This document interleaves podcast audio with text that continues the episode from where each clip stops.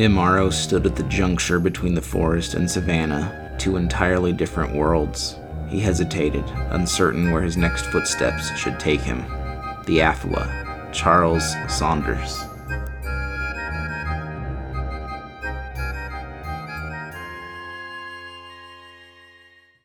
Hello, and welcome to another episode of Rogues in the House.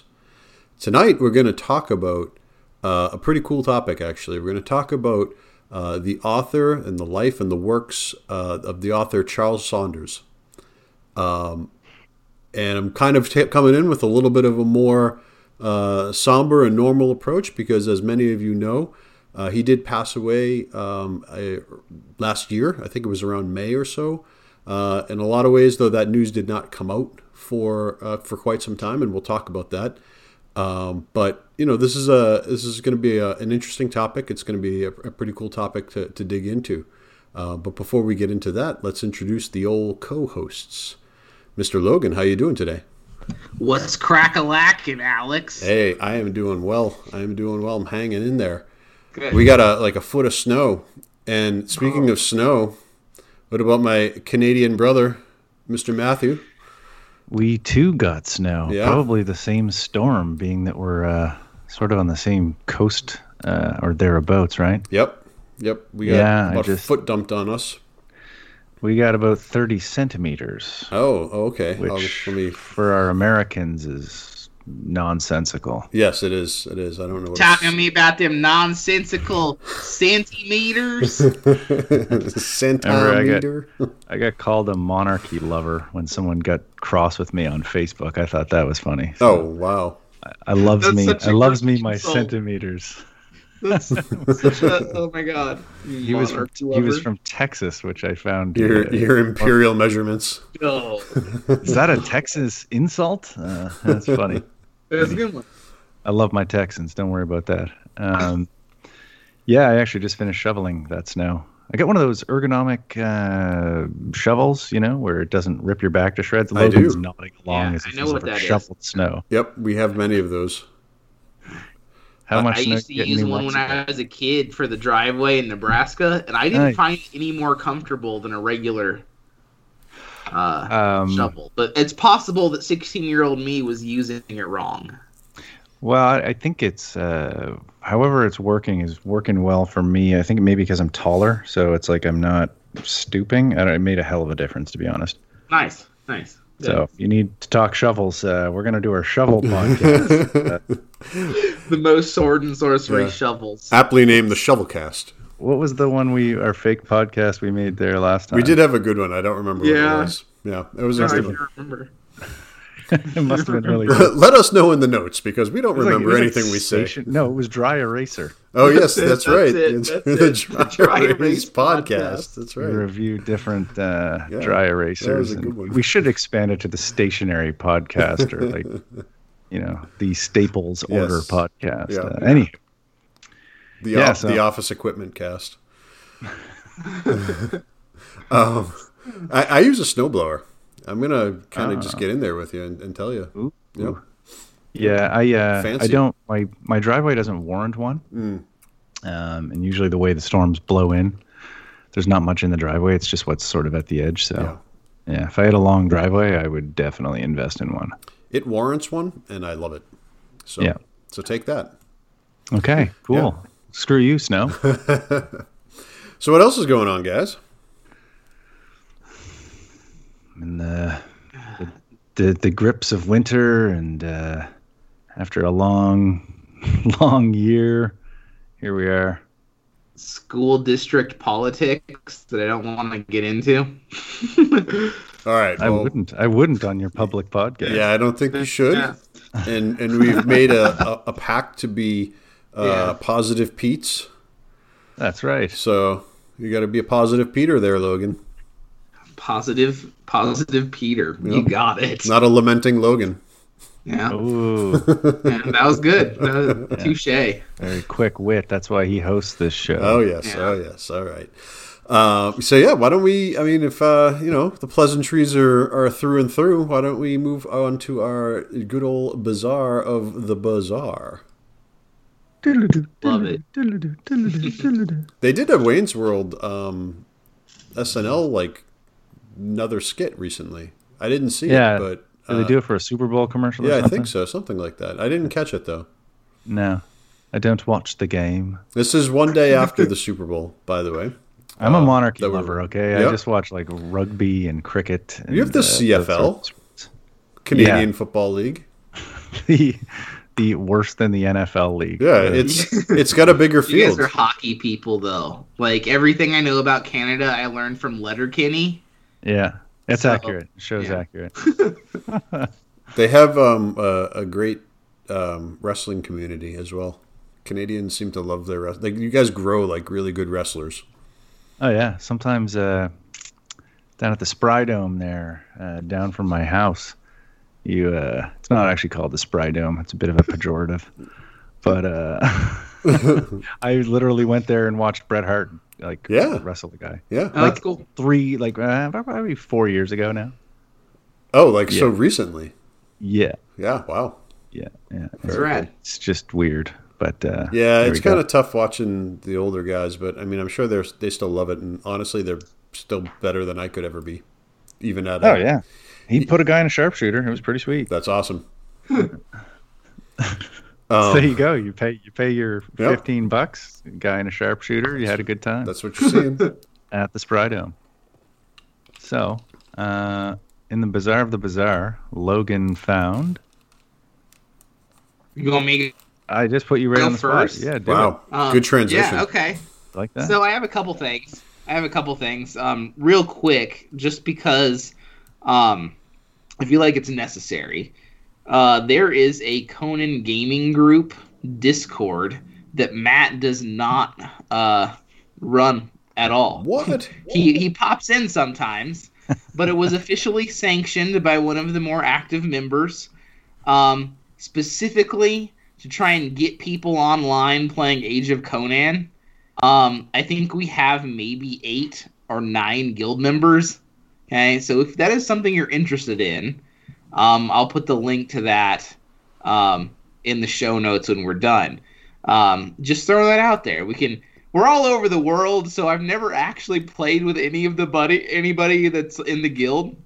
Because like Jordan is in, I think Ireland. Like we're way off, right? So we just kind of play, and sometimes we talk to each other. But you know, the more people, the better. So so do that um, if you if you are into gaming. The second thing is also gaming related. So Jason Ray Carney, the um, editor over at Whetstone, suggested that I that I play the the PC game Hexen because it's really good, and I'm I did I got it for five dollars on GOG.com. It's so good. I, it, yeah, it's yeah. difficult like a lot of puzzles are obscure and i'm just not smart enough for that so i had to look up a couple of these like obscure clues. But like i played a fighter he's got like a thor's hammer like a lightning axe like a sword that shoots fireballs. It's rad. It looks very sword and sorcery like old school. yeah. Um, um, i'm trying stuff. to piece together how you got it to run. So it actually runs very well. Um, it's it looks like it's some kind of DOS emulator from the box. Um, like if I paid five dollars for it, I think it runs on some kind of DOS box right, thing. Right. But I downloaded it's a mod called ZDoom, which runs Doom in like a higher or Doom engine games at a higher resolution, gives it like a better graphics and stuff. Sure. Yeah, I've um, used that. I think I've used it for like uh, Brutal Doom before. Yeah, yeah, yeah. Yeah. Um, there's a few versions, like there's a GZDoom that has actual 3D stuff in the Doom engine. Um, mm-hmm. But uh, I played it that way, and it, it, runs very nicely. It loads fast, really smooth. You can use mouse look. Um, from reading on the forums, when you buy it on like the DOSBox version, the mouse isn't compatible because they didn't have that when it originally mm. came out. So mouse look made it made it very an easy transition for me as a modern gamer who didn't play those kinds of games when they came out. So that's cool. I feel like we'll see in another year or two they might announce a, a redo of of Hexen or Heretic. I would hope so, cause like, and like I like the idea of a fantasy shooter. Like that's yeah. fun. Yeah, like, there's cool. not a lot of those. No, exactly. I agree. I think I, I played that game originally on Nintendo 64. Right, it mm. had a port for the There was a version. Yeah, it was actually pretty sweet. I think you could co-op. I might be wrong about that, but yeah. maybe you could. I don't know. it's got like three classes. There's a fighter, a cleric, yeah. and a wizard, and they each have their own weapons. Like it's it's yeah. cool stuff. Yeah, it was a it was a cool game. and game. It was five dollars. Like five dollars is nothing. I got five dollars worth of enjoyment in one playthrough. So yeah, totally. So well, that's fine. that's what I've been doing. Well, that's hey man, old school. And you've been playing, yeah, Age of Conan. That's old school. Yeah. So you went back to Age of Conan then? I mean, yeah, I played it many times. Um, yeah. It's wow. hard to get people. It's not. It's not a popular game. It never was. Like, but there's some some good design choices in that game. Oh, yeah. Not just on like a Conan type like level, like good game design choices that you don't find in other MMOs. Um, yeah, yeah. The combat and, was cool. Yeah, combat was cool. Um, like the entire first twenty levels has like a real voiced story. Mm-hmm. Um, it's it's good stuff. Um, yeah, so. I mean, I, have got fond memories of stomping around those. Uh, just, I mean, even if it's, it doesn't feel like an MMO to me actually. Right, right. I, I, don't I don't get that same grindy vibe. Like there's just so many things you could do. It was a huge game.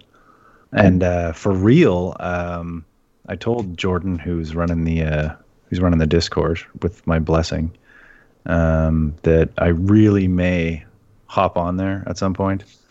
I just I've been you know doing a lot of different projects yeah. and time's tough, but uh, yeah, I, I love the idea of it. Yeah. Alex, what'd you find at the bazaar? Yeah. Uh, let's see, me, me, me, me. Yeah. Um, I well, I kind of uh, buried the lead a little bit when I when I posted on it um, on the on the Facebook page, uh, but uh, Doom metal band Acid Mammoth. That's my pick for uh, for this time around. Uh, I am super into these guys. Their newest album uh, was uh, last year. Um, and what's it called? Under Acid Hoof. Uh, you know, if you that's a rad babe. Yeah. The so first of all, the the the the cover art is so good. It's a big mammoth, obviously, with a bunch yeah. of like uh, cloaked uh, druidish looking looking people under like a red sky. So good, really really good, and it's got like the, a good heavy early uh, early Sabbath kind of sound, in my opinion. Um, mm-hmm. And I asked Matt to check it out too. Matt, you, did you check it out? I did. Um, I did a little during one of my workouts. I popped it on. I thought it was pretty rad. Yeah, not a good workout uh, band for sure. Because no, that, that doom metal's very slow. Yeah, yeah, tempo is low uh, or uh, slow rather. Yep. Um, but uh, you know, I did. I did like what I was hearing. Uh, I will probably return to it. I love that it's called Acid Mammoth. And these bands, they're running out of like uh, the band titles that will quickly identify what they're about. You know? Yeah. maybe they're maybe they're not running out, but you know, you hear Acid Mammoth. I'm pretty much that is doom metal for sure. Yep. yep. they have a uh, one of the tracks on uh, Under Acid Hoof is uh, called Tree of Woe, which is actually one of my favorite tracks, and not just because of the name, but uh, it is it's like such a good track. It's, Whoa. Yeah, true. Whoa. Um, one other cool one other cool anecdote about them actually that I found out um, is the uh, the lead guitarist is uh, the father of the uh, of the lead singer and the rhythm guitarist. So there's like you know good whatever 20, 20, 20 25 year difference at least uh, between the wow. two. But I think that that's so cool that like mm. he, you know the kid obviously grew up listening to Sabbath and whatever else with his dad, and his dad probably played and influenced. You know, you get that growth and good like that's good parenting right there. And then at some point he grows up and he's like, "Hey, let's form a doom metal band together, Dad." and, and that's awesome. to me, that's awesome. That's so cool. Yeah, yeah, I would not dispute that. I think that I think that's fun. I think it's a cool little anecdote, and they rock. Um, I don't know. Most most people probably aren't into the doom metal scene like I am, but uh, uh, I don't know. Check it out if you if you're into that. Okay. Right. I mean, I did, and I will. I will check out more Acid Mammoth. I'm a big Mastodon fan, oh, but yeah. I still have I, I still Mastodon. have room for for more mammoths and, and mastodons in my uh, music right. queue. And, and, and mastodon's a different, haha, no pun intended, a different beast. Um, mu- yeah, musically, yeah. they are way yeah. different. Right? yeah. I'm not even really into metal, which everyone knows. But if your band is named after some kind of megafauna, like I'll probably be at least mildly interested. I, Speaking of metal, it sounds like Logan put his voice through a guitar pedal. Yeah, Logan, you might want to drop and then come right back on.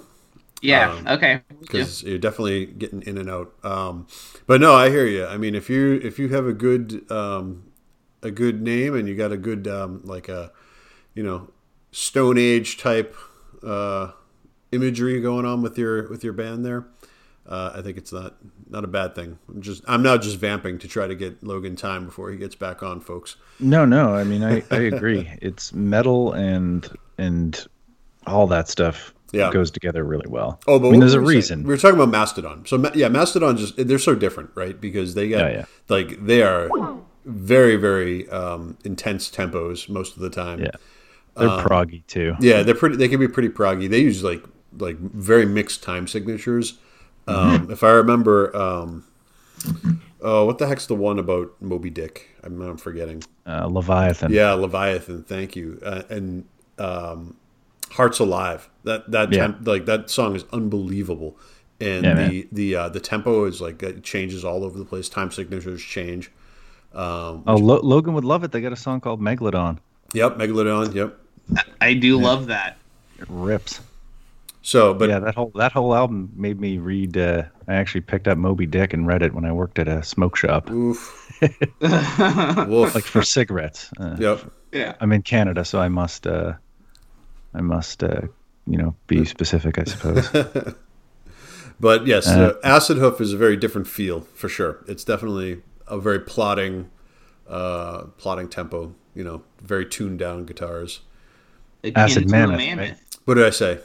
You said acid hoof. Yeah, acid mammoth. Nah, Sorry. I'm getting lost in all of these. Uh... Too much acid. too acid. much acid. Acid elephants is just too much. so I guess we'll move on to me. Yeah, go for it. Uh, I had a couple of ideas, but I'm, I'm going to go with. Um, this is something I started watching this evening. Um, disclaimer: I did not finish it you know, children happened, a driveway needing to be shoveled happened. But uh, I'm watching this movie called Psycho Goreman.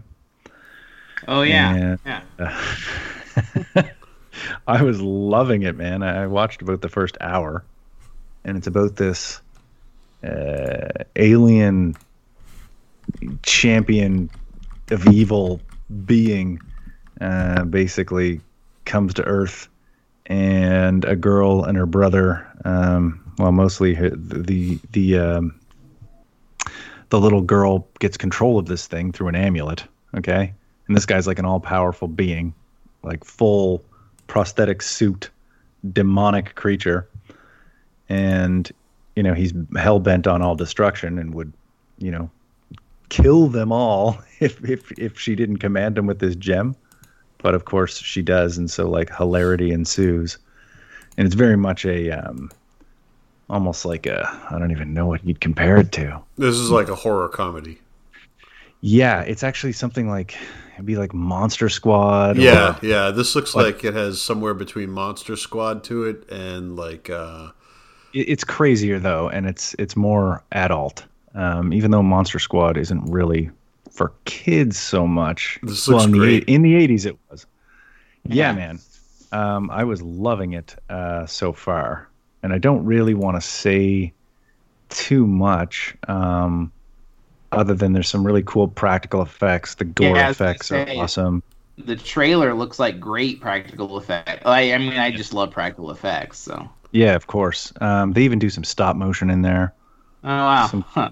some cool like old school. Uh, I love it. I don't know. you can tell it's not like huge budget, but it's not one of those like it's a movie where they're smart with it. Like nothing stands out as like just poor. Um, it's all you know, smart creative decisions. Isn't uh, it made by the people who did The Void? Yeah, I think I heard that, and The Void was awesome, actually. Yeah, I like The Void. But tonally, this is this is this is different. Um, anyways, I'm gonna finish it. Uh, I imagine it it will remain pretty awesome. But uh, I recommend that the he's from the planet Gygax, which was That's obviously awesome. yeah. obviously a reference to Gary. Um, yeah, so it's a Canadian. It's, on, it's a uh, Canadian film.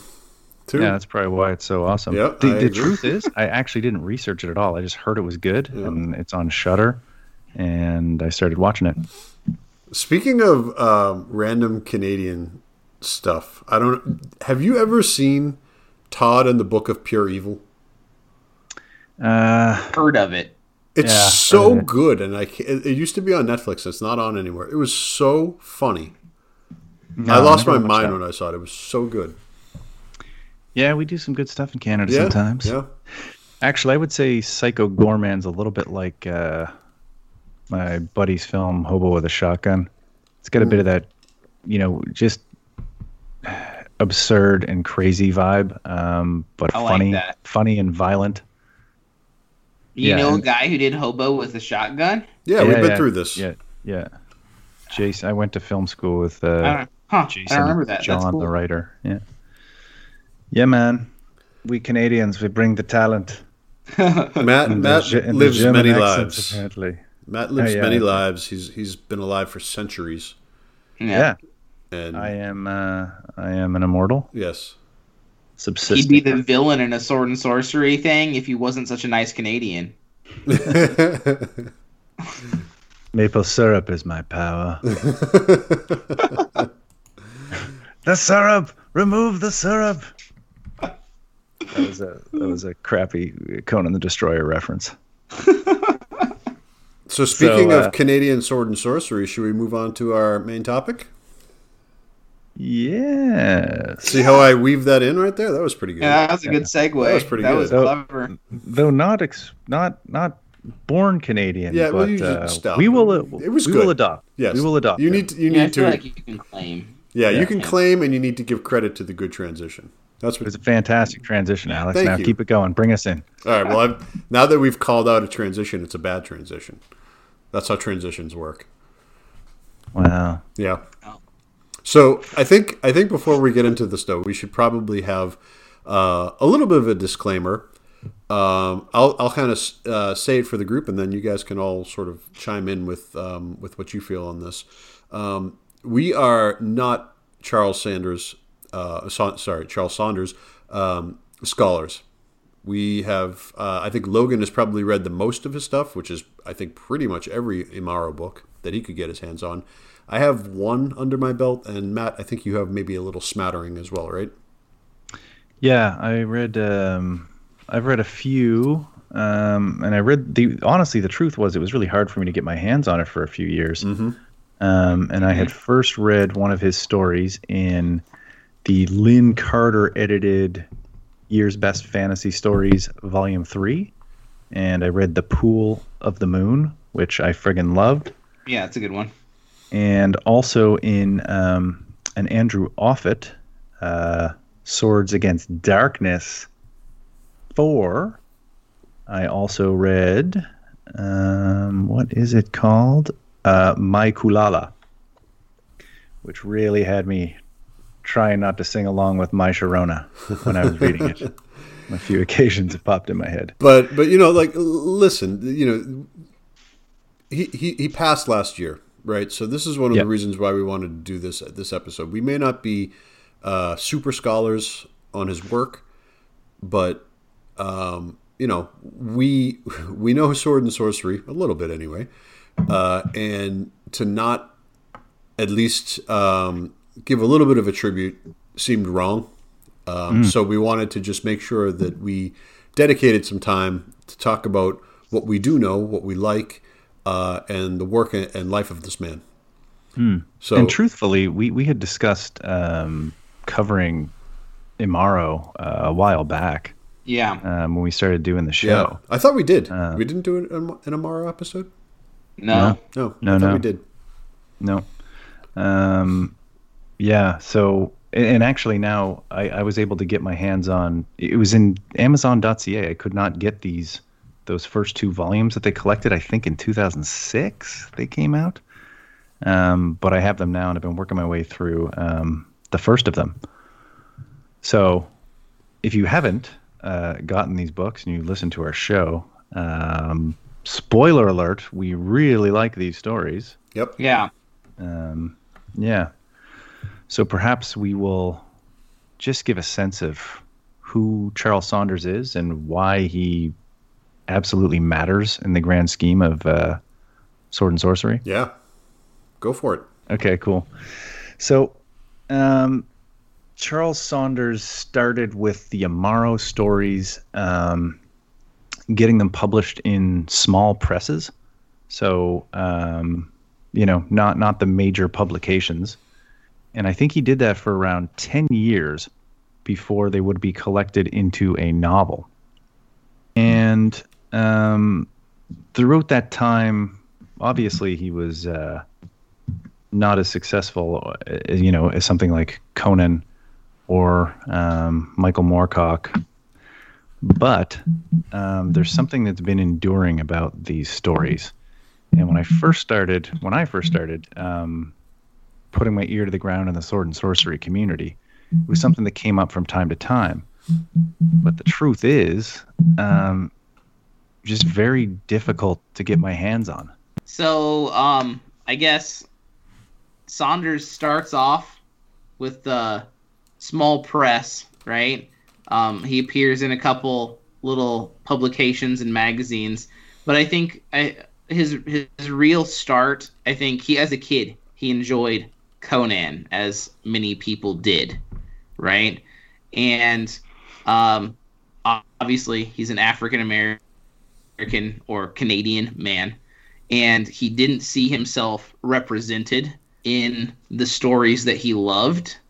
So his he actively sought to create a character that mimicked the feel of the things he loved, but showed African culture, people, ideas um, in that side of fiction.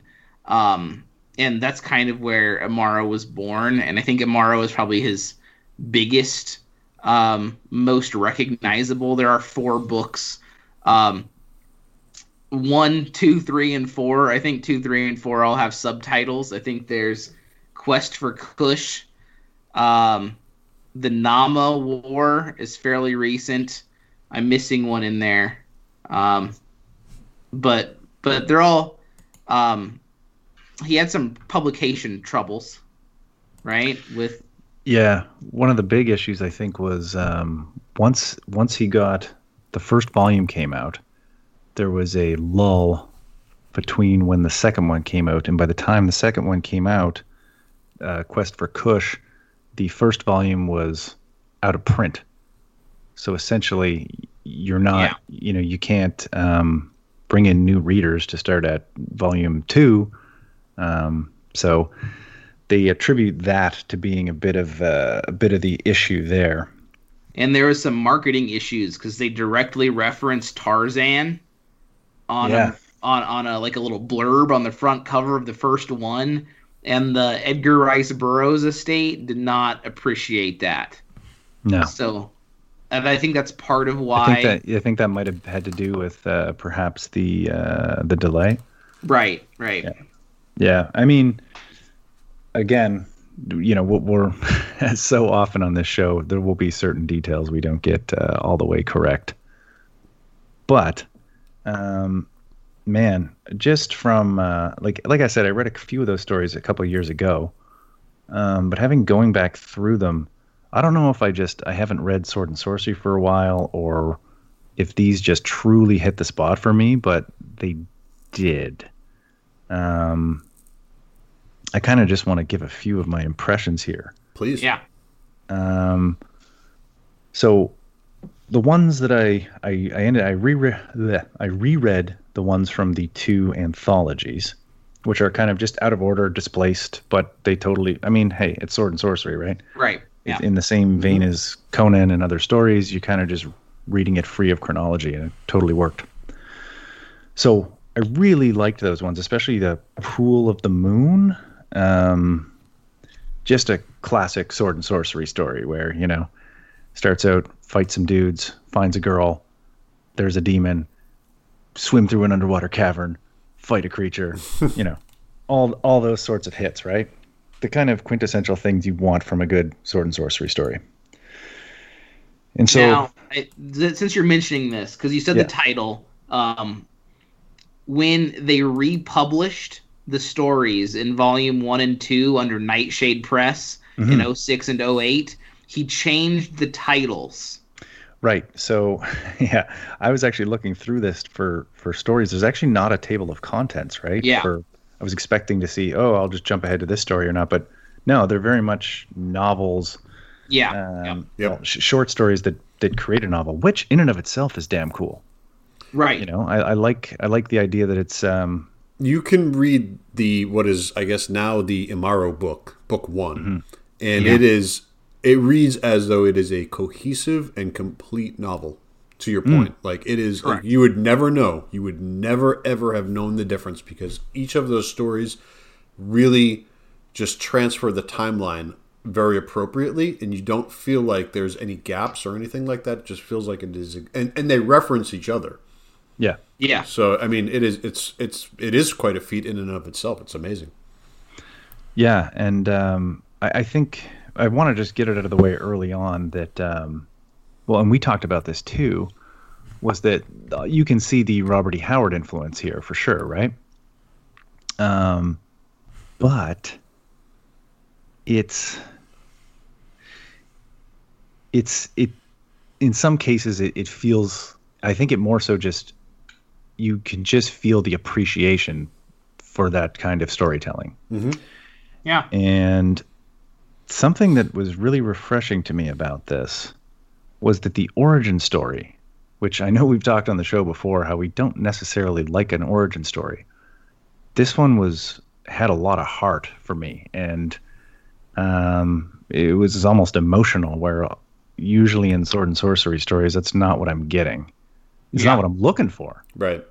But the story about his his mother and how he's like a son of no father. Yep. And he's an outsider um, even with his own people.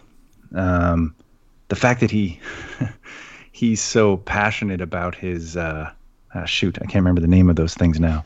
Essentially, his his horned beast, his yeah, his, his bull. Like, yep. water buffalo. Yep. Yeah, yep. his buffalo. Yep. I mean, I had feelings about that. Well, what's and, what what works in a uh, kind of like a constructive literary way is that you get a origin story but you don't get all of it. Mm. Right. And you yeah. and, and what I mean by that is you get a lot of like the real details of his growing up and his life and sort of what makes him into a man. But you have hanging over you the son of no father. Mm-hmm. And who is the father? And what does that mean? And like, wh- why is he a, like a cut above everybody else?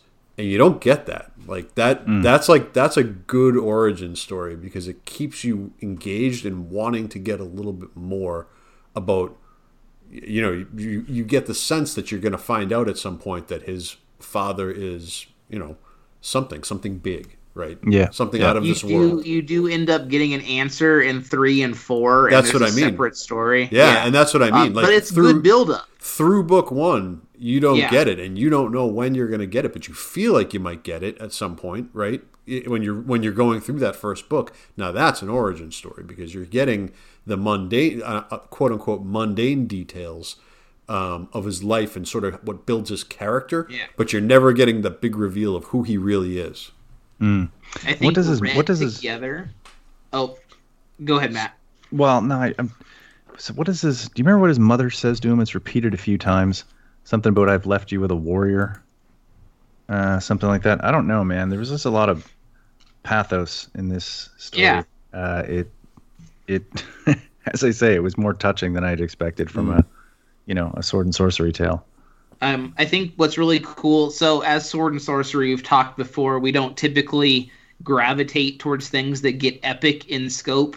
Um, having read the four, it does get epic, but Saunders has this way, and I don't know if we want to call it pacing or whatever, but like Alex was saying, your a mystery is alluded to, mm-hmm. and he feeds just enough information throughout the four books until the big reveal that it's just you, you want to read more. I, it's it's masterful work. Yeah, this is this um, is like digging into a gigantic bowl of ice cream, right? You just like want to keep spoon feeding it in as you go.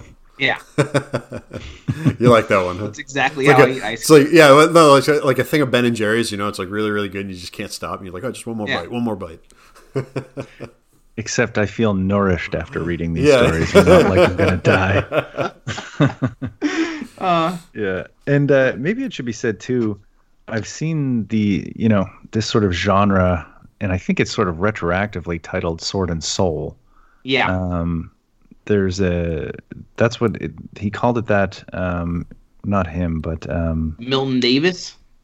Yeah, I know. I know Milton Davis. Um, uh, sort of he publishes under that banner, um, yeah. under that title, which is I think it's a I think it's great. Yeah. Um, in the in the in a recent New York Times article, which we'll kind of touch on a little later, um, he also calls it that as well.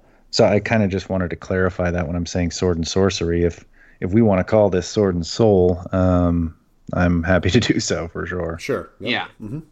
Um, I think something that I, I really, really enjoyed about this is that it turns a lot of things that we expect from sword and sorcery on its head. Um, specifically, there were two things that, that come out real big for me. Um, when we think of the word barbarian, a mm. lot of the time we gravitate towards like cold climates, horned helmets, um, stuff like that. But his breed of barbarian, so to speak, comes from a hot savanna, deserty, like grassland, mm-hmm. Mm-hmm. Um, which is the complete opposite of when we think of like Cimmeria in reference to Conan. Um, that's super cool to me. It just kind yeah. of shows the breadth of what that term can mean. Um, well, that that brings up a whole list of things for me. So, yeah, I mean, just on its surface, the idea of setting here um, I'm attracted to that because it's it's different than a lot of what you're going to get elsewhere. Yeah. But it's also it's so rich, and I'm only I feel like I'm just scratching the surface, and I'm really understanding all the, um, you know, the different terms like the Ilyassai, um, and I'm probably not pronouncing those properly. Nope, you got Ilyassai right. Yep. Yeah, I mean, it's it's just a rich mythology, and reading about it too this is not it's not the dark continent Africa that you get right. in so many other stories, right? Especially from earlier time periods. Um, and there was also an effort made to not have, you know, him be a character because of because he's black, he's struggling against certain things. It's that he it's his own story and his own identity, right? Mm-hmm. Yeah because publishers at the time were expecting certain things from black writers and speculative fiction writers. Um, and this, it seemed, bucks that trend. Um, and so I just, I, I'm, I'm personally just very excited to um, dig in more to this mythos that he's he's put here because, yeah. Uh, the other thing is too, Africa is a continent, right? It's it's it's rich in diverse yeah, exactly, and and diverse in all the different, um, all kinds of different myths, right? And from what I've read so far from the forwards uh, in this book, it seems like Saunders drew from so many of them, and he really knew his stuff. Yeah. And then he basically made this awesome salad out of it. Yeah. Yep. No, not a salad. Salads suck. he made. Uh, what did he make? I don't know. A big thing of Ben and Jerry's a big thing, of, a big bowl of um, uh, nutritious ice cream that you're going to feel good after eating. I, I, there, I like. I think a lot of his decisions um, were very conscious. Um, I don't know if you guys have delved too far into book two. I know Alex hasn't gotten far. Yeah, not too Matt, far. Have you? I, I don't know what stories are in there. Um, Um, like I may have the two I read might have been there's the two I read outside of volume one might have been there. I don't know. Solid. Um, yeah. the very first story originally published called City of Madness. I don't want to ruin it for you guys, which because it's yeah, so don't. good. It's my favorite one. Um, it really twists the idea of what we think of when we think of like Atlantis in Sword and Sorcery. Mm, it's in there. Um, and it twists the idea of like colonization of Africa, which you know plays into obviously Saunders' breadth of knowledge. Um, and the second story, the one right after that in book two, shows like magnificent, bustling port cities that clearly have contact with some kind of India. Um, it's very culturally rich. There's an Asian character, like he's he's literally a monk. He's like a kung fu monk. Um, and it's so good, and that means a lot coming from me because I don't like monks at all. yeah, that, that's awesome, Logan. Um, uh, you know? There are two there are two themes that I want to bring up, at least in, in the what I've read, um, which I think differs from what we normally feel like we see in sword and sorcery to an to an extent. Um, but but I think it's so cool. And the first is is he he's constantly and I think they're related. But the first is he he's always on that that constant quest for who he is and sort of mm-hmm. like like the desire you get the sense that like Imaro has a desire for acceptance. Right? And because he's not accepted by his people um by the Ilyassai and you know every time he goes to try to get acceptance it feels like he doesn't quite find it right? And yeah. um, it sort of it, it, sort of causes him to be that that rover in, in some ways, and I and I find that a little bit uh, Conan ish. Uh, but it feels different. It feels very different. Right. And, and the other right. and the other thing that that is, is related with this is that he loses a lot in the sense that like when he wins, he always there's always like a loss in there somehow. Right. And either like he gets pushed out of his own tribe yeah the other people he ends up um i don't disappointing isn't quite the right word but he gets exiled from another group of people. Yeah some, something like never find his place in the world. Something that he values in one way or another be it a person or something or, or acceptance he loses it even in even in his victory and i think that that is so deep and so rich compared to a lot of the other sword and sorcery that i've seen yeah, I would agree with that. I think that's really cool. It's. Oh, go ahead, Matt. I no, I, I mean, I was just, I'm just agreeing. Like, it feels more, um, like there's more of a continuity, more of an emotional continuity with the character. Right. Yeah. Yep. Um, yeah, which is, yeah, it's refreshing. I mean, I, I really, I feel like this just sort of came to me at the right time. I needed, uh, I'd been reading, you know, a little more longer novels and somewhat lost in terms of what I was, re- was rereading some Cormac McCarthy. Um, and then this, yeah, it just kind of came in and it was like, it was exactly what I wanted. And what's cool yeah. too is that it doesn't, it never weakens him either. Either of those, those points that I made. He, mm. he's, he's not yeah. weaker for it. You just sort of like, it sort of just gets you in the feels a little bit. You kind of just are like, wow, yeah. you know, he, he wins, but he loses. Yeah, and he is he's still unabashedly like uh, sword and sorcery. Yeah, oh, character. oh, absolutely. He's, he's yeah. hard as yeah. nails, mm-hmm. uh, super strong. Um, he doesn't laugh. Like so, this is another thing from my my the second book. Um, there's a line um, where one of his his companions um, point out at the end like he laughs like he's never laughed before. I did read that part. yeah. Um and, and, that's the truth. Like he had nothing he had no joy in his life. Right. Um for a long long time. Mm-hmm. Um in many ways like he's relatable as a person, like finding your own identity, finding a place to fit in. Those are things that like everyone goes through at some point in their life. Um whereas like conversely wandering around in search of treasure and money like Conan does is not necessarily something most people experience. Right. So there is kind of like a more human connection to mm-hmm. Imaro as a character. Mm-hmm. And, and, and, actually, I will I will say, um, the that theme that I've kind of touched upon is a very Elric theme as well, right? Elric has yeah. sort of like, "Hey, I win, but I lose all the time," sort of sort of thing going on, and he doesn't fit. So so I will say, you know, out of the maybe the the two of the big three do kind of exhibit this. Um, but again, this is this feels very different. This feels very very relatable, um, and I don't know. I just it, it, stuck with me. It was very it was a big impression. Hmm. I just found a passage here from.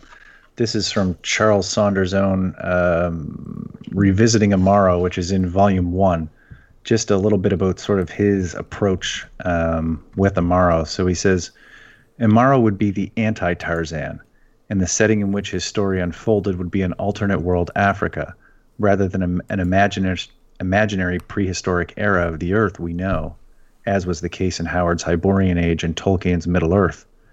Imaro's Africa, which I named Nyumbani, would serve as an antidote to the negative stereotypes about the so called Dark Continent that crept advertently and inadvertently into the fantasy world of far too many other writers.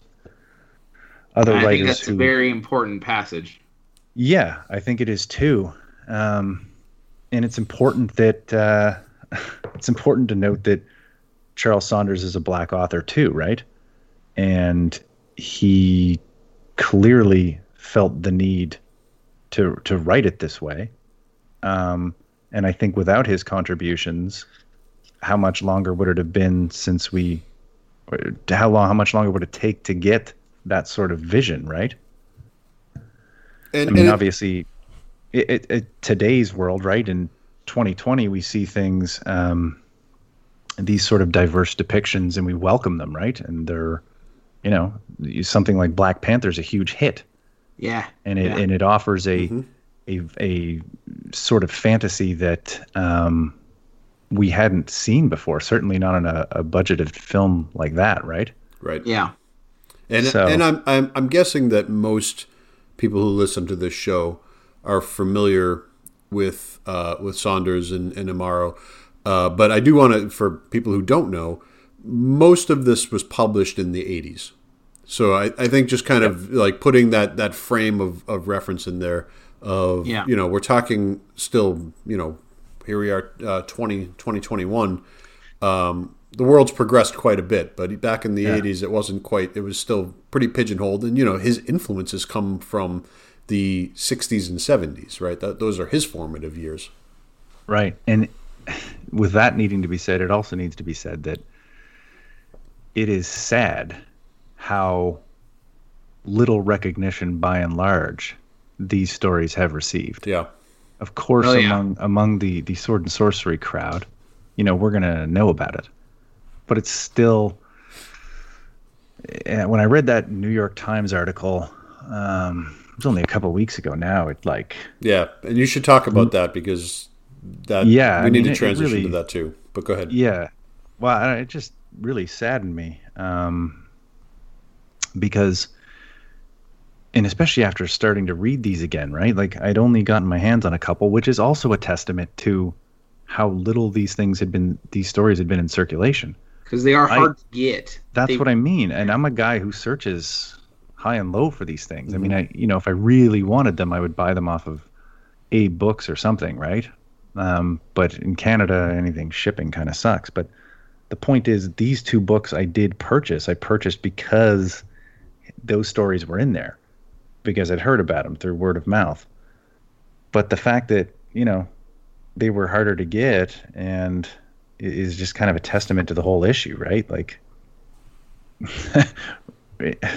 yeah, I don't know. I, so the, the New York Times piece, reading that and realizing that sometime last year he passed away, probably in May, I think it was.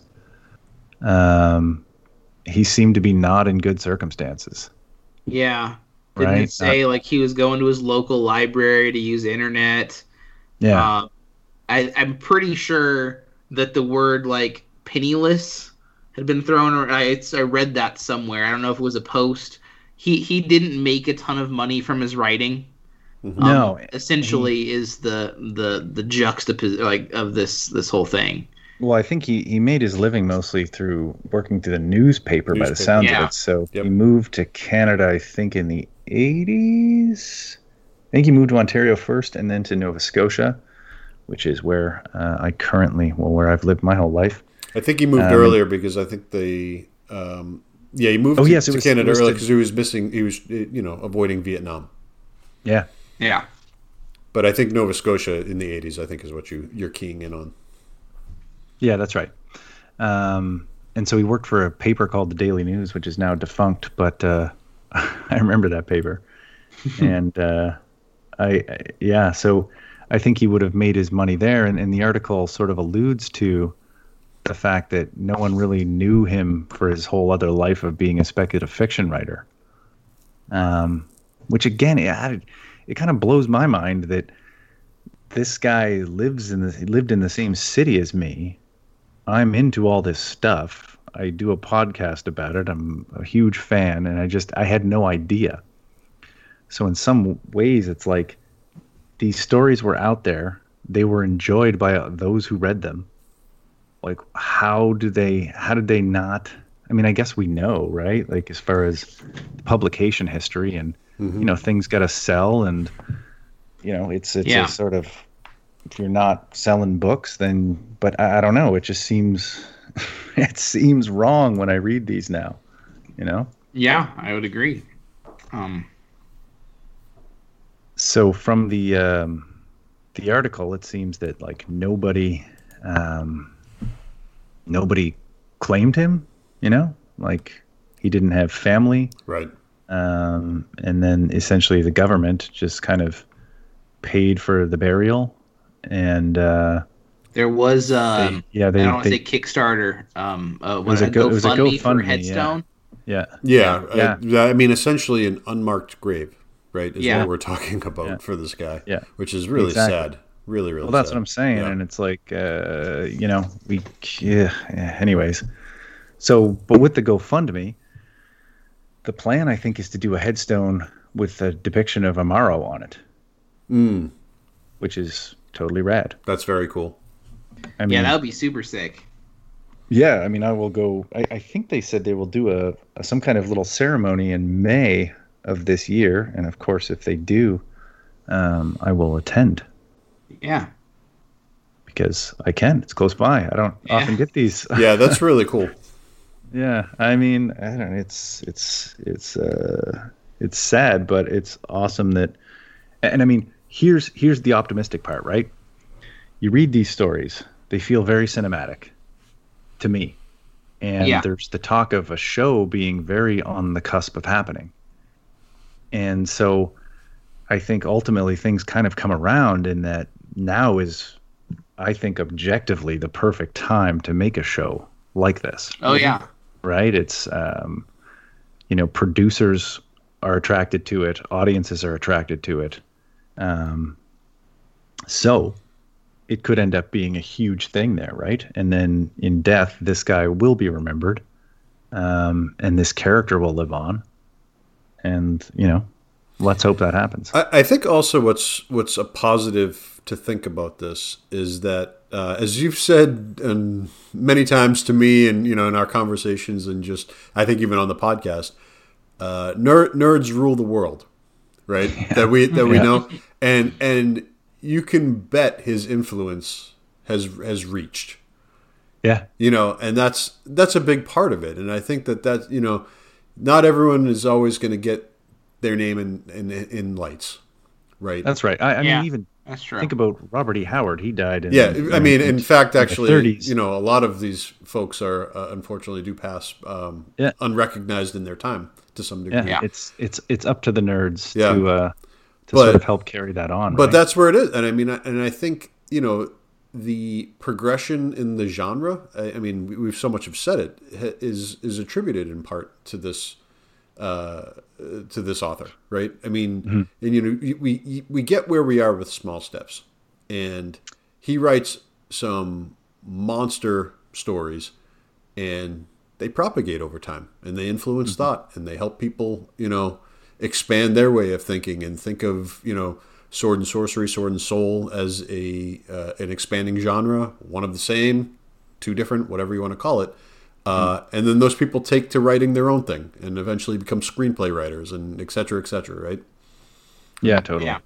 I think um, I think it's just a little more melancholy now, just because the last year has been. It is, yeah. I mean, it's it, totally. in, in, the that came to that, yeah. In, with all the passings of 2020, like it's just another in the in line, and this one, you know, maybe uh, it's not the most high profile, but it is certainly one of the saddest uh, saddest tales that you can read.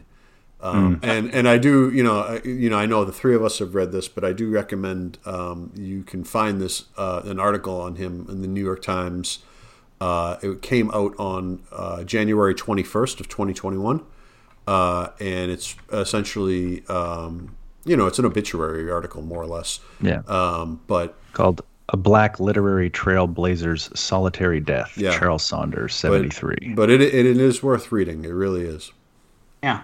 Yeah, it's a good um, piece. I I, I I, think that on another positive note, um, there very much is a a, a, a body of working sword and soul authors, um, very much spearheaded, I think, by Milton Davis, mm-hmm. Um, who recently re- released a new book um, that was reviewed on Black Gate Magazine. I'm sure many people are familiar with Black Gate Magazine online. Mm. Um, and uh, the reviewer just said it was just fantastic sword and sorcery, like everything you'd want in sword and sorcery. Um, so yeah, I read I read one of Milton's tales in uh, uh, issue two of Skelos, I think. Oh yeah. yeah, yeah, it was cool, man. It was a great story. I have one I of his novels. I will, yeah, I have. It's on my to read pile. Uh, yeah. But man, that, that pile's big. yeah, it is. Yeah. No. Well, you know, there's. Is there always time for books? I hope so, man. Yep. Yeah.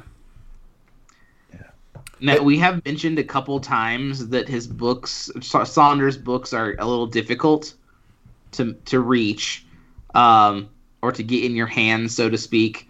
Um, the first the first book is available on Kindle in the new edition. Yeah, I was going to say actually, um, I, you can get the first book on Kindle. Uh, the first two for sure are narrated yep. on Audible, and they're Correct. very well done. I don't know if there's three and four on Audible. There is well. not. They're not. Okay.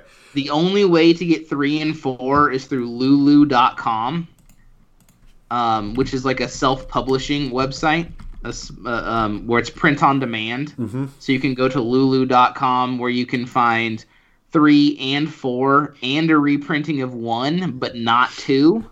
And you can also find the two books about he has a female warrior. Um, I'm gonna say it's like Dossouye. I don't know how to pronounce mm. it, unfortunately. I read um, one of those as well, actually. Yeah. Yeah. They're supposed to be pretty good too. Yeah. Um, so they are a little scattered um, and through the new editions, the a couple stories have shifted and or disappeared.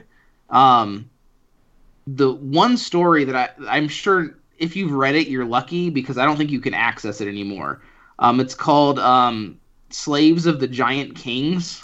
Oh yeah, this and is the was, one. Yeah. Yeah, Saunders removed it from his first book because the Rwandan genocide happened mm. and his story like coincidentally I believe mirrored the events to a like unsettling degree. So yeah. he no longer felt comfortable having that published. So it's just gone. Um probably yeah, he, re- what he, he replaced he it with another story I think. Um it's um, the one with the big wooden head that explodes. yeah yeah. Yeah, I mean, the, and I think that it sounded like from his uh, from his forward in the book that he just seemed pretty unsettled by that whole yeah. situation, right? Yeah. Um, and can you imagine, like, it would uh, it'd be tough, like, to even to remove something like that too, because you wrote it, it it was your vision. Um, but I think obviously with something of that sort of uh, grim history, that like, Gravity. yeah, right. he he he he knew it wasn't even a choice; like it had to be done. gives it an interesting history. Um, it's a good sword and sorcery title at the very least. Mm-hmm. I mean, it yeah. it's pretty bad, but um, for sure, yeah. If I knew where to find it, like being, you know, in this modern age and knowing about the genocide and the terrible things that happened there, I would be interested to compare, you know, just out from a pure history well, standpoint. It was in the original, not like the original print. It was. It's like the Ken Kelly cover, right? Right, but yeah, that one's yeah. really hard to find. Oh, is it? Okay. really expensive. It's kind of a weak Ken Kelly cover too.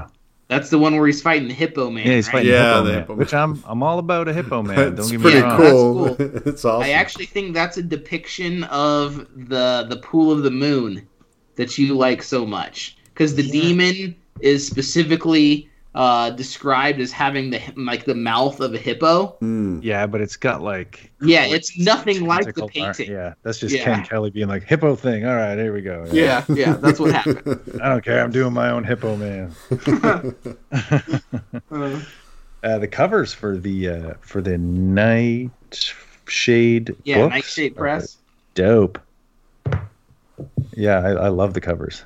The the covers for the original run of two and three. Quest for Cush and Trail of Bohu is three. They're mm. really good too. I don't know the artist. Um, Trail of Bohu has like Imaro riding a war rhino, and that's just rad. There's not enough yeah. rhino riding in. I agree. In yeah. so yeah, no, there's some good art associated with it. Like it has the right vibe, everything you'd want from it. Yeah, the jacket art was by Vince Evans, who did the cover for the uh, volume one, anyways. I think he did two as well. Yeah, they're very similar style, so probably the same guy. Did I did I read um, in that New York Times that that there's potentially a show in the works, or they're trying yeah. to make that happen? Yeah, no, it's from what? So it's a fella named oh, what's his name? Uh, Kirksky. Yeah, that's it. So, um, yeah, he, he, I think he met with Saunders there, and they had had done some correspondence. But it sounds like a show is like not that far off. That's pretty cool. Yeah, and yeah. as I say, it does it kind it doesn't really surprise me. It's just now would oh, be no. a really really good time for that. Yep. Yeah. Um, mm-hmm. And I mean, ah, oh, it would be it would be awesome. I think it's a perfect package to sell the idea of sword and sorcery, probably more so than than Conan at this current time. Like people are interested in that. What like Imaro would offer something yes. different. Mm-hmm. Yeah, exactly. Um, I agree with that. I mean, let's have it all, right? Let's just let's get. that's what these, I say. Yeah, for sure. Let's Put it all in the big Ben and Jerry's bowl. And let's have big old Ben and Jerry's and have them all be good. yeah, yeah, no. So the uh, yeah the Times article is a bit of a heartbreaker, but I would I would give it a read, and uh, I mean it'll just be very interesting to see where where the legacy of this character goes. I feel in some ways we're sort of on the the uh, precipice of of it kind of gaining new notoriety. What yeah. I would I would say so. Um, I think well, the New York Times is a big newspaper, mm. and a lot of people read it. So yeah. a lot of people may have heard of Charles Saunders for the very first time. Yep, that's a right. good point. Um, and and that can attract a lot of people. Can also up the prices of out of print books. But I did notice because we did go out and buy some versions of books for the podcast. I think I've bought three versions of the same book um, just for this um, over time.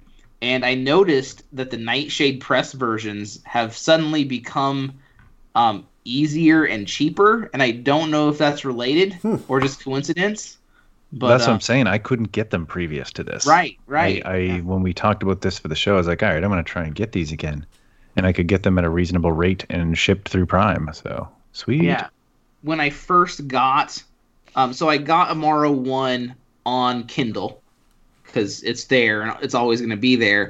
But I couldn't find Imaro two, and I actually got the like original print of Imaro 2 um, as a gift, and the person who bought it, it was expensive. It was like fifty bucks. So this. I think what's happening here is that they're print on demand.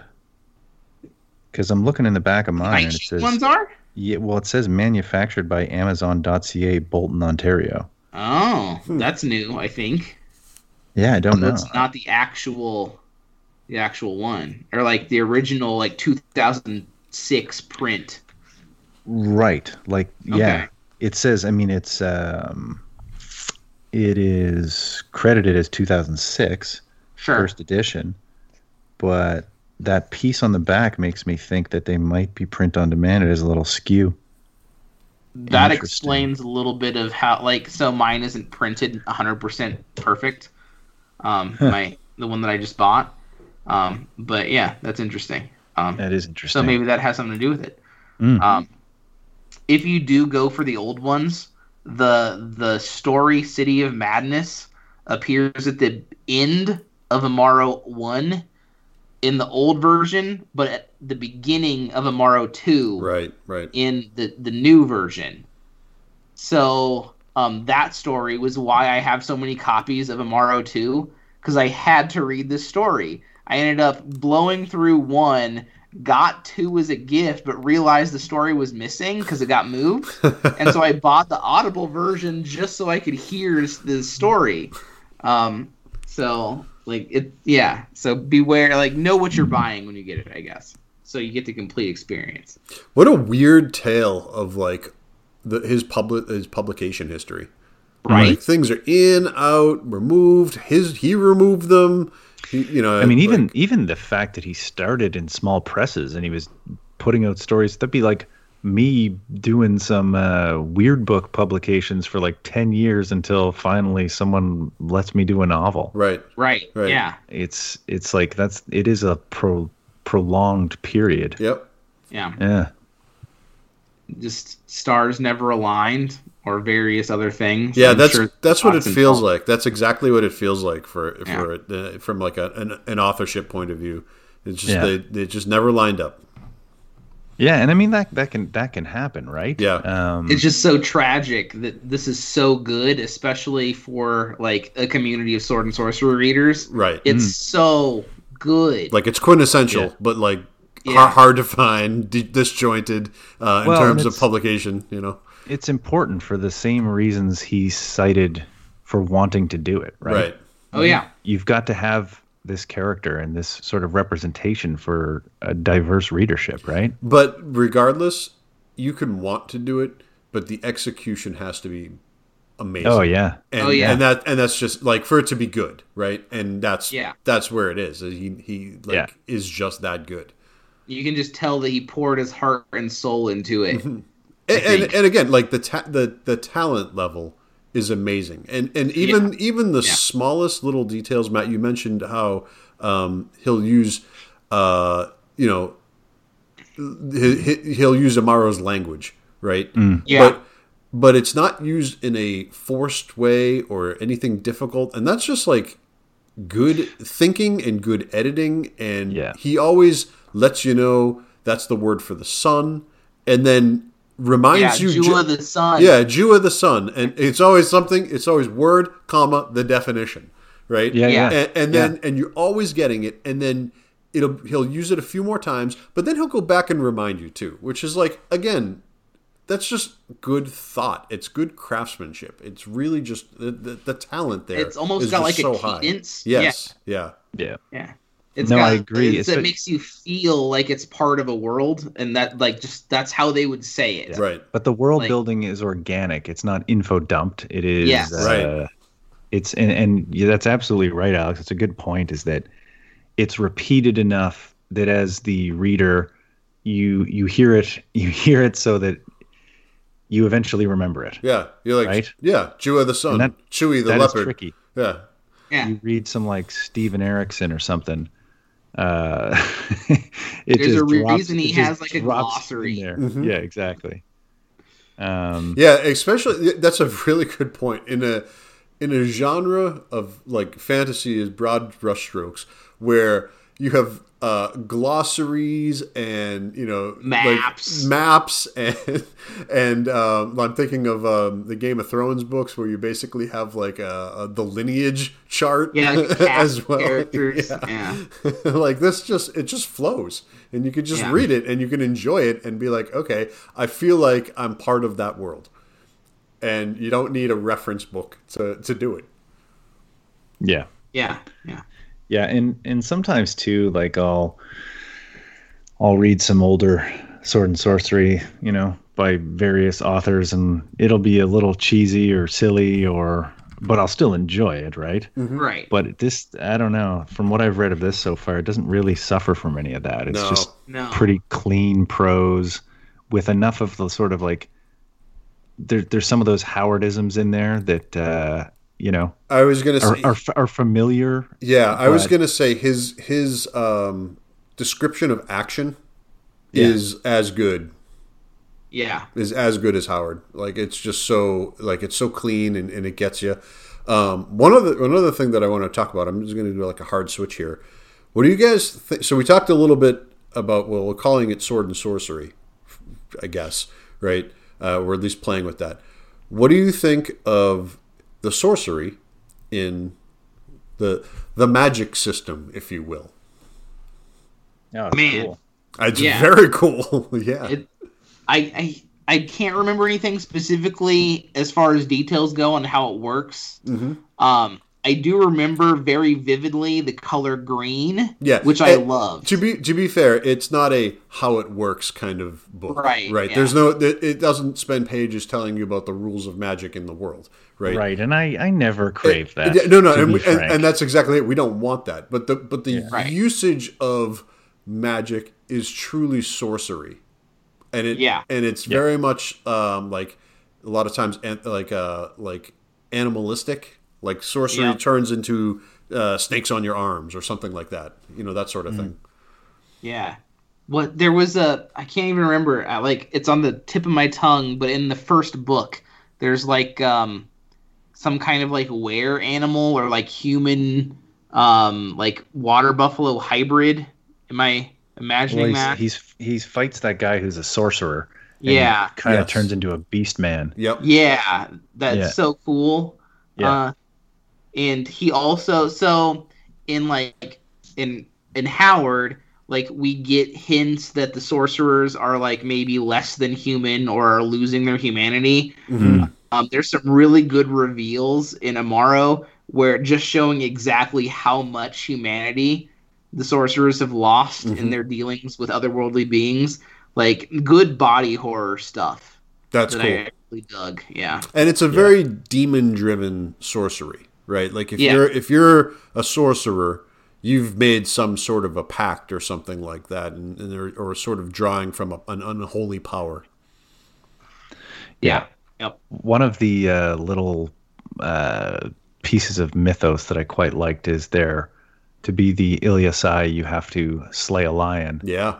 And by doing so, you are freeing the spirit of a warrior, I think, to then go on to another life and embody somebody else. Mm. Yeah. It's like that's rad. So it's like when you do it, you are elated because you've also freed a freed a soul essentially. Yep. Yeah. yeah super cool. It's a lot of stuff is very much tied to like the culture um, of the the characters, um, and I wonder. I don't know because I'm not an expert on this stuff, but I wonder how much is drawn from real world mythology. Right. Um, kind of stuff. Which that's what I love about Howard. That's what I love about Saunders. Um, I, have told Matt and Alex here it feels natural, like I can touch it, like it's real, and that's mm-hmm. very much part of it being anchored to some kind of mythology, something I can recognize. Mm. Um, I really dig that. No, and I think that that's uh, like we should expound on that a little bit because what you were saying before we went live was, you know, uh, uh Conan and Imaro feel grounded, right? Uh, yeah. In comparison to uh, and the Grey Mouser and Elric. Elric, Kane, right. yeah. That they yeah. those seem a little more fantastic, and this feels like uh, sorcery in the real in the real world, if you will, right? Rather yeah. than rather than some sort of fantasy setting. Yeah, exactly. Um, and that's difficult to do. It doesn't make any. It doesn't make any of the other ones any lesser. No, no, no. I still yeah. love those ones. Mm-hmm. Um, but uh, the the tying two things that are recognizable. I it's weird that I do this, but like I smell it. It smells like wet dirt to me. Conan and Imaro smell like wet dirt to me. it's earthy. That's, yeah, it's earthy. Is that how you relate things? Like. Do you relate by scent? Um, not all the time, but some things. That's very yeah. interesting. Yeah. Like, like I, I, never like, think I, I relate by probably sound is probably sure. my best thing. Yeah. That's the that, sound of the sound of acid mammoth. Yes. the sound of silence. Uh, no, that that's that was just a very interesting thing to give you sort of like yeah. you, you, you describing it through scent or, or taste yeah. in that case. Cracking open that book is like reaching my hand in some freshly tilled soil and yeah. going. Yeah, no, but uh, you make a. I think what what I take from what you're saying is that like sword and sorcery is one of those. It really is escapist literature. Um, I think in that you you really do feel like you're traveling somewhere, right? You're you're you're off to another world, another place. It's teeming with adventure and I don't know. I I that's kind of the draw for me. Yep. Yeah. It's not endless dialogue, right? It's not all about grand sweeping narratives. It's adventures oftentimes in the wilderness or in mysterious places. Um, and I think it does have a smell actually. Mm-hmm. Yeah. You know, yeah. you heard it here first, folks. Yeah, the smell of the smell of sword and sorcery. Yeah, there you go. Uh, is that going to be? I hope one of you write the article for that. Like, and, and get that. Yeah, the smell yeah, of I mean, I could do that. Yeah. Uh, I'm not sure I could get it into like Grimdark magazine, but I could write that. No, you should, and it should be called Sentence Sorcery. Did I ever tell you about the articles I did for Grimdark magazine? no, tell us again, please. not not in this episode. no. Yeah. Okay. Um, well, Matt does projects, guys. Yep. Yeah. Well, sentence sorcery can be the next project. Yeah. I like it. I like that a lot. Um, That's awesome. So, so okay. if you haven't picked up anything from this, the main takeaway is that you should read Charles Saunders. yeah, and it yeah. seems to be more accessible now, which is great. Yeah, and I, I do want to because I'm a big audiobook fan. Um, the narration on that those the first two audiobooks are top top notch. Yeah, um, really good. And I mean, you really can't get too much better than that. Uh, the story carries uh, it is very expressive. Um, so again, and he's got a big, like, deep, boomy voice, uh, which is exactly how I would imagine Aro to sound. So yeah. pretty cool. Oh my god! If they do uh, announce a show, then we, we can have. yes, I was. Who are we going to cast? Endless, endless I was just thinking that of who would play Imaro. yeah. I'm not. I'm not taking part. no, no, no. That's not an invitation, everybody. Yeah, no, it is actually. It is. Please. Yeah, it is actually. Yeah, I'd be interested to see. Um, it's kind of like you know, do we go young and unknown? You know, do we want? Yeah, same same kind of thing you get with Conan. Well, I think yeah. With Imaro though, I think you have to go back farther, right? You've got to go back to yeah, because um, he's a kid, further, rather like a teenager. Yeah, you're gonna play yeah. yeah. a few a few rounds of his life for sure. Yeah. Oh, it, listen, if they don't start with that scene where his mother's giving him away, yeah, I mean, that's a yeah. that's a heart. But that's the gotta, sort of stuff you can do in flashbacks, or yeah. or you could do it. Um, you could even do it up front, but like. I would. I would actually. That would be my my cold opening for sure. Yeah, you spend maybe like your first episode with that, and then little teen, like half of it in the teenage years, and then kind of get him into his twenties. Yeah. Well, hey, listen. Hopefully, in a year or two, we'll have a episode of this show where uh, we're either talking about what we want to see in this newly announced show, yep. or uh, yeah, or, or having already watched it. Yep. Right. Fingers crossed. Yeah. I always do wonder too because they talk about Imaro being um, tall, taller than he's big. Yeah, he's really really big. Big guy. Like so was Saunders. He was like six four. Was he really? Oh, that's yeah, crazy. Yeah. yeah. that's big. Yeah. I had no idea. Um, but I but I wonder like I know you can fake height, but I'm always trying to think about like who the right person would be with the height. Yeah. Yeah, and I agree. It's hard to do. No, height is, is, height is very important in my opinion. But like you, you said it yourself, you can fake you, it on camera. You can fake it, but like proportion though, like height also yeah. represents like body proportion a lot of the time. Yeah, exactly. Yeah. You're not going to convince me Tom Cruise is tall. It's not right, happening. right, right, right, right. Yeah, right. but man, does he run good? He does run well.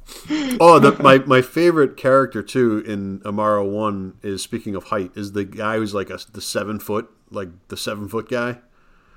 Mm. Do you remember that? He's he's he's one of the bandits, Logan. I don't.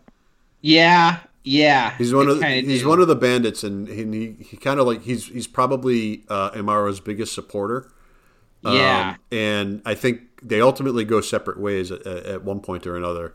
Um, but like he like he was just described as such a cool, imposing guy, like a tall, thin, seven foot monster. I was yeah, like, yeah, I was yeah. like, I want a story about that guy. In the second book, like you get this cool. Um, he's like a merchant sailor that is like a part-time pirate. Um, that's really sweet. Like, there's some good characters. Um, I guess we didn't really talk about it. Um, I uh, I, I want to mention it. I know we're getting kind of long here, um, but uh, in Sword and Sorcery, there's kind of like that trope that like a different woman appears, right? Mm-hmm. Mm. Imaro is dedicated yeah. to his woman. Yep. She's yeah. a recurring character throughout the entire series in one way or another. Mm-hmm. And and we don't have that. So there's another little subversion there, I think, which is interesting. Yeah, that's a good mm. point. That's pretty cool too. Yeah, and it's nice to have a uh, like a, a recurring female character too in there. Yeah, and then he has Pomphis the pygmy. Um, mm-hmm. He's a recurring character as well, and mm-hmm. I like Pomphis a lot. He's he's funny, um, and and smart and intelligent. Like yep. his characters are very fleshed out and real. Yep, the I, he was introduced in the he's introduced in well in what I have of book two story one. Yeah, and yep. um, yeah, he comes off as a, as a very smart, uh, talkative kind of know it all a little bit. Yeah, yeah. yeah. and and thinking about because you're right, Imaro was a very tall individual. Yeah. The the standing side by side by this very short individual. That's kind of a that's right. a fun image. Yep. Yep. Yeah. And he's of course like stone silent versus the very talkative. Yeah. Chatterbox. Yeah, yeah. chatterbox. Good stuff. anyway. so that's cool. Well, Any other thoughts? I don't think. I feel like um, we gushed a lot. I yeah. mean, rightfully so, but that's what we did. Yeah, I mean, I really dug it. Um, really digging it. Actually, as soon as we're done here, I'm gonna go upstairs and read some more before yeah, I pass, I pass I out five minutes later. Yeah, it's getting late for you anyway. yeah. So anyway, I mean, uh, just to wrap it up, uh, you know, if you haven't read these these books or uh, any of the tales by Charles Saunders, you really should. Um, they're they're very good if you can't tell. Um, and you know, again, it's it's an unfortunate story of um, you know certainly uh, Charles Saunders' end, um, but you know his writing is phenomenal, and I think that the influence uh, has carried throughout the genre, and I think that's you know that's the big thing that that's important to remember. Uh, and then if we're lucky, we will get a television project as well. Yeah, yeah, yeah. I think I think as I said earlier, the um, the silver lining to the sad uh, recent um, passing of Charles Saunders is that I feel like it's Imaro and his his stories are going to live on, and I think that now is the time where yeah. they're going to kind of come come back um, and then spread out, so more more people will be aware of it. Mm-hmm. Hope so. Um, there's also a short story collection taking place in the same place called Nyumbani Tales. Yes. Yeah. Um, so if you like the setting, there's more of that. Um, There's another fantasy series he started, which I think is more aimed at young adults. Um, and uh, there's one more. Oh, he is, has a couple stories in a anthology of Sword and Soul called griots or griots, which is yes. a, a, traditional African word for storyteller, I believe. Nice. Um, all of those are available on Amazon. So, you know, at, at this point in time, I imagine that people look at sales of these things, okay, and and judge it by, you know, do people want this? So if you want it, buy it, and maybe we'll see some more or mm. projects, you know, rooted in this. So. Yep. You always got to support. That's the key, right? Yep. If you like yep. it, you got to support it. All right. Well, in that case, I think we'll we'll wrap it up. I hope that everyone um, enjoyed, um, I, you know, the little tribute that we we tried to do. Um, you know, and uh, any thoughts on? We'll give it a little tease. Any thoughts on next episodes?